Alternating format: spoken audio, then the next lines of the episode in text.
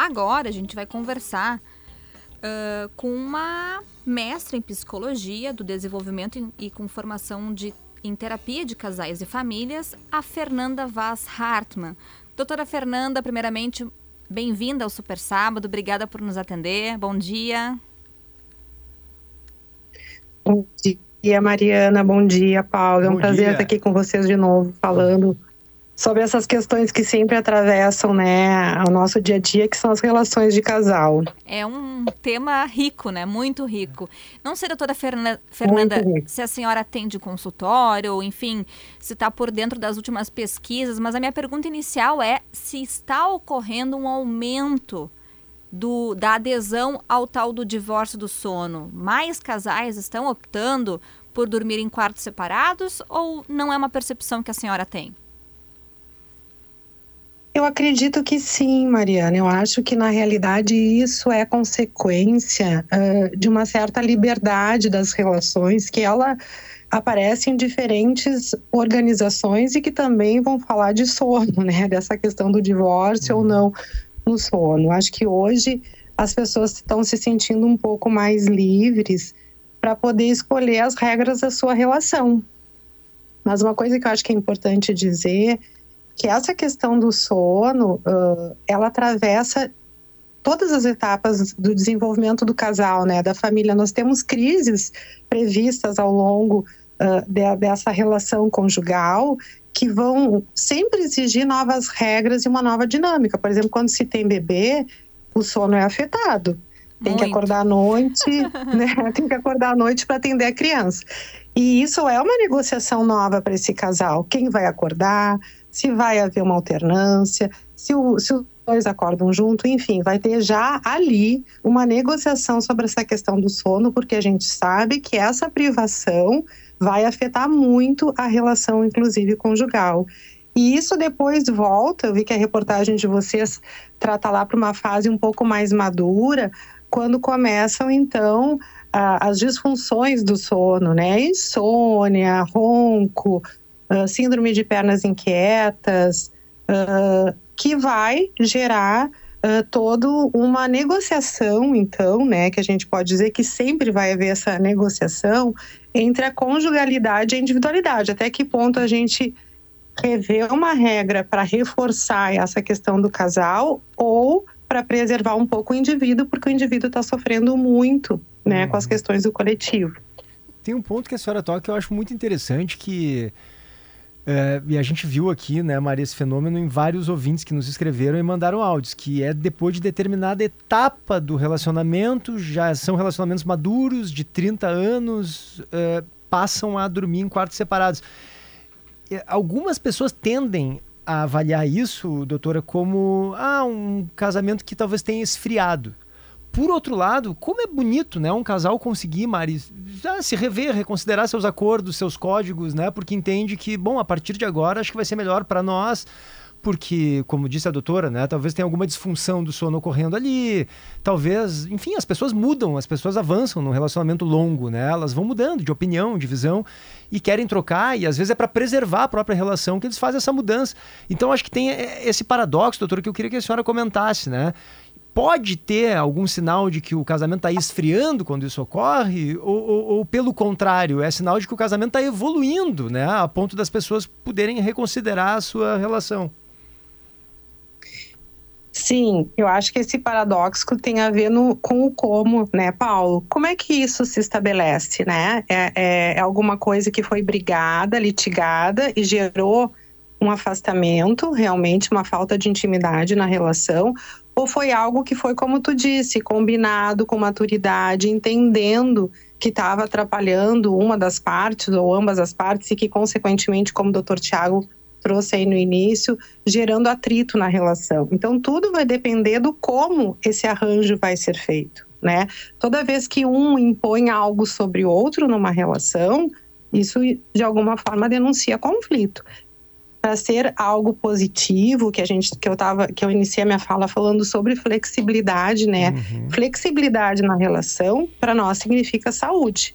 Quanto mais flexibilidade esse casal tiver para passar por essas crises que estão previstas e que impõem novas regras, né, a alocação de novos recursos para lidar com, com as demandas novas, mais saúde vai ter esse casal. Então, certamente, se é conversado e se isso foi estabelecido como um consenso para preservar o indivíduo e a relação, isso é sinal de saúde desse casal. Doutora Fernanda, a gente convidou ouvintes para mandarem áudios ao longo do programa e aí vamos a gente separou dois que eu quero que a senhora comente a respeito das respostas, pode ser? Claro. Vamos ouvir aqui. Bom dia, dupla, tudo bem? Tranquilo? Como é que tá? De, de volta ao programa aí. Mariana Secom, que bom ouvir vocês aí. Casado há 32 anos, dormimos há 10 anos separados e é uma maravilha. Cada um com a sua liberdade, cada um com o seu soninho, cada um com o seu ronquinho. É uma beleza. Tá bem? Um abraço aí, bom programa. Aqui é Elton de Dom Pedro de Alcântara, Elton e Marília. Bom, esse casal, claramente o motivo é disfunções do sono, né, é, doutora? E é um casal que começou sim, dormindo sim. juntos, né, por 10 anos, e acho que sim. há 22, pelos meus cálculos aqui, eles estão dormindo em quartos separados. Sim, sim. Com certeza tem a ver, no caso deles, com a disfunção do sono, né? E parece que tá tudo bem pelo relato dele, né? A gente não ouviu é claro ela. É, não ouvimos ela. É. é. claro que, como vocês disseram ali na introdução do, do, do programa, a questão do, do, leito conjugal, ele tem uma representação né, social, mental, de intimidade. Isso. Então, pode ter essa leitura de, ah, estamos perdendo intimidade, estamos perdendo uh, espaço de, de compartilhamento, e isso, na realidade, é uma questão muito atual, né, porque hoje em dia uh, a gente tem tido uma vida, uma rotina que preserva muito a, individualidade em detrimento do coletivo, né? As pessoas Verdade. se isolam os filhos se isolam nos seus quartos, com seus celulares, com seus tablets. É, é, comum a gente ver cenas das pessoas reunidas numa sala, mas cada um com seu celular, né? Então, claro que é um alerta para nós. A gente também, em prol dessa coisa de, de se obter o seu prazer imediato, tende muito para os aspectos da individualidade, do egoísmo, né? Então, eu acho que é importante fazer esse alerta, porque, assim como eu falei que a flexibilidade é um critério a ser avaliado para ver se esse casal tem saúde, um outro ponto a ser avaliado sempre é justamente essa dança entre intimidade e afastamento. Eu né? acho que a doutora traz então... um ponto bem importante mesmo. Será que a gente está cada vez mais individualista? Né, PG? Que a gente não, su não se suporta nem é, mais não, não, não, dividindo tolera, um quarto. É, o, o, o, me parece que é relativo, né, doutora? É. Acho que tem casos em que dormir no, em quartos separados é, é inclusive uma evolução do casal, né? Pelo que eu estou entendendo, né? E em outros pode é, acender o alerta de uma certa intolerância. Eu tenho uma dúvida, Mari, sobre a idade. No consultório, a senhora tem percebido que, que, que, normalmente são casais que já estão há bastante tempo juntos, como a gente recebeu vários relatos aqui, ou casais que já abrem o casamento, né? Já num primeiro momento, dormindo em quartos separados, isso também está sendo mais frequente. Não, geralmente tem a ver justamente com essas questões que atravessam a relação, né? Uhum. Uh, digamos assim, questões difíceis a, a, se lidar, né? O que eu observo é nessa fase mais madura, uhum. quando as uhum. disfunções uh, aparecem, ou também lá uh, no início do casamento tem a, a, queixa que aparece no início daí são ritmos biológicos diferentes. Por uhum. exemplo, as pessoas dormem em horários muito diferentes, né? A, a esposa vai dormir às 10 e o marido vai dormir meia-noite uma, daí ela acorda e eventualmente ele quer ter relações com ela e ela já está dormindo e ela se incomoda justamente com essa falta de arranjo e de, de, um regramento que atenda os dois. Tem que haver uma negociação em relação a isso. Uhum. Só nesses casos que eu vejo que eventualmente se opta por dormir, iniciar uma relação dormindo separado, né? Vamos... E depois, quando eu falei, quando chega o bebê, que daí também vai ver um novo anjo, né? Às vezes com dois filhos, um fica com um no quarto, dois pequenos ainda, né? E o outro vai com um no outro quarto. Enfim, essa dança que eu falei que é muito dinâmica e que os casais têm que poder conversar, entender o que cabe para eles e o que, o que preserva eles em termos de saúde mental, né? Vamos ouvir mais um áudio que agora é de um ouvinte que é a favor dos quartos unificados, dormindo juntos. Bom ah. dia, sou a Fanny de Butiá. Não concordo. O casal tem que dormir junto. Eu e meu marido dormimos juntos. Ele ronca, o amor vira para o outro lado. Adoro dormir de conchinha, adoro acordar e olhar meu marido dormindo, adoro o sorriso dele. Sou contra dormir separado. Se é para dormir separado, então não casa, fica lá na mãe dele, não é mesmo? Bom dia. Muito bom. O nome dela é, é, é Vani. Vani, Vani. De Butiá. E, e, a Vani, uh, até pelo, pelo tom de voz dela, assim, e pelo que ela fala sobre a relação, a gente entende que é um relacionamento duradouro, né? Que eles estão há bastante tempo Sim. juntos, sempre dormindo juntos, né, doutora? Sim, Sim, com certeza. Uh, é um, parece um casal mais maduro, né? E, e, e, essa questão do contexto sempre influencia muito, né? Porque as regras vão mudando conforme a sociedade vai mudando, né? Certamente ela tem um padrão e valores sustentados por crenças que são mais antigas, que realmente tem que estar junto, aqui é na saúde, na doença, no uhum. ronco, na, na disfunção, não importa muito, né? Isso é um sinal de amor, né? Nessa para esse tipo de casal representa e, e, e, a separação ela rompe com essa lógica e muitas vezes também gera mais sofrimento do que a própria privação do sono, né? Então, para eles, o correto é ficar junto, eles se sentem bem assim. Eu tenho um casal que ele tem a disfunção do sono bem severa, usa aquele aparelho que tem um ruído bem forte durante a noite então teria tudo para optar em dormir em quartos separados e ela optou em usar tampões de ouvido para dormir. Essa merece um, é. um, busto em casa, uma estátua. é, então, para a gente ver como é relativo, né? O importante disso tudo, eu acho que é muito essa maturidade do casal. Não existe regra, né? É a gente poder olhar o que, que é bom para nós. É, isso é o mais importante. O que, que nos faz né? bem.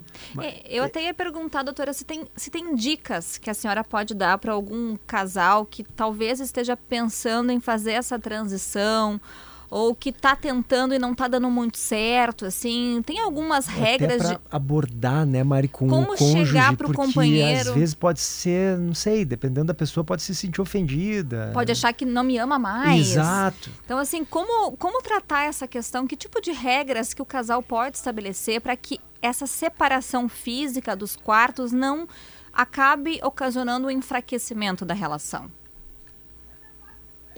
É, eu acho que é bem importante dizer isso, né? Porque realmente acontece essa, essa associação com afeto, né? Ah, então tu não gosta mais de mim, ah, tu quer me ver longe, né? Então, acho que primeiro é realmente mostrar o que, que vem acontecendo, o cansaço, a irritabilidade, né? O quanto essa pessoa está desconfortável e muitas vezes criar um espaço novo, tá? Então, se a gente vai perder esse espaço de intimidade, que outro espaço a gente pode ter? né? Vamos combinar então outro espaço que seja comum aos dois, que faça bem aos dois, né? Eu tenho casais, por exemplo, que optaram em deitar junto, né, na mesma na, na cama, ir para a cama juntos. Uh, e quando eles estão prestes a dormir, aí ou um deles já dormiu, o outro vai para outro quarto. Então ah, eles é? iniciam. Que interessante uhum. isso. É, quer dizer, eles só realmente se separam na hora que aquilo começa a incomodar, né? O então ritual, eles não o ritual é, é uma, do sono é, é feito é em conjunto, eles né, se se ninam juntos, digamos assim, uhum. e um deles isso. muda de quarto na hora de dormir mesmo, efetivamente. Isso. E isso dá um pouco a sensação de aconchego, né? Se a gente, para quem tem filho, vai lembrar que sempre nesse, eh, nesse processo deles ganharem autonomia, Uh, no dormir, inicialmente a gente faz justamente essa transição, né? A gente fica com eles ali até pegar o sono, naquele aconchego, e depois a mãe ou o pai vão para o seu quarto, né?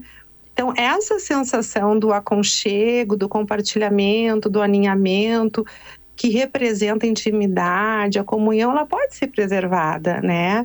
Talvez se a gente realmente estabelecer aquela coisa muito dura, tá? Tu tem o teu quarto, eu tenho meu quarto, tu tem o teu banheiro, eu tenho meu banheiro, talvez de fato a gente acabe criando um excesso uh, de, de separação, de isolamento e possa está, de alguma forma, prejudicando a intimidade e o compartilhamento. Acho que a grande questão me parece, né, Mari, doutora Fernanda, que é isso, não dá pra gente normatizar as relações, né? A gente achar que tem um regulamento, um manual do relacionamento ou do casamento bem certo sucedido. Certo e o errado. Exato, que funciona para um casal, às vezes não funciona para outro. Isso e isso em todos os âmbitos, né, doutora Fernanda? A gente, eu estava dizendo no início, Perfeito. tem pessoas que dizem, né, ah, não, não fala eu te amo com muita frequência, porque é uma coisa que a pessoa tem que sentir. Então diz uma vez por semana. Ah, para, se eu quiser dizer todo dia, eu digo. e funciona para o meu relacionamento, Exato. talvez não funcione para o outro, né? Então acho que em todos e os é âmbitos. E é o teu significado do que. Não, não tem o significado do amor, é o teu, né? Exato, o que importa claro. é que tu tenha claro do teu significado e a tua esposa também. Perfeito. Que, seja, que isso seja compartilhado. Doutora Fernanda Vaz Hartmann, mestre em Psicologia do Desenvolvimento, com formação em Terapia de Casais e Famílias, muito obrigada. Obrigada por trazer luz a esse assunto, né, explicações, dicas para os nossos ouvintes. Obrigada pelo tempo conosco, viu? De nada, foi um prazer estar aqui conversando ah, com vocês de doutora, novo. Doutora, antes de me despedir, não sei se a senhora é casada ou não, mas eu quero saber se a senhora é adepta de dormir junto. Boa pergunta, eu queria ter perguntado isso pro médico do sono lá e a gente acabou não perguntando. dormir junto ou separado? Eu sou casada, sim, sou casada há quase 30 anos. E por enquanto nós ainda estamos compartilhando o leito. Por enquanto. Mas por enquanto estou aberta a mudanças caso for necessário. A gente ainda não tem alguma coisa que nos atrapalhe muito esse compartilhamento. Legal. Obrigada, doutora Fernanda.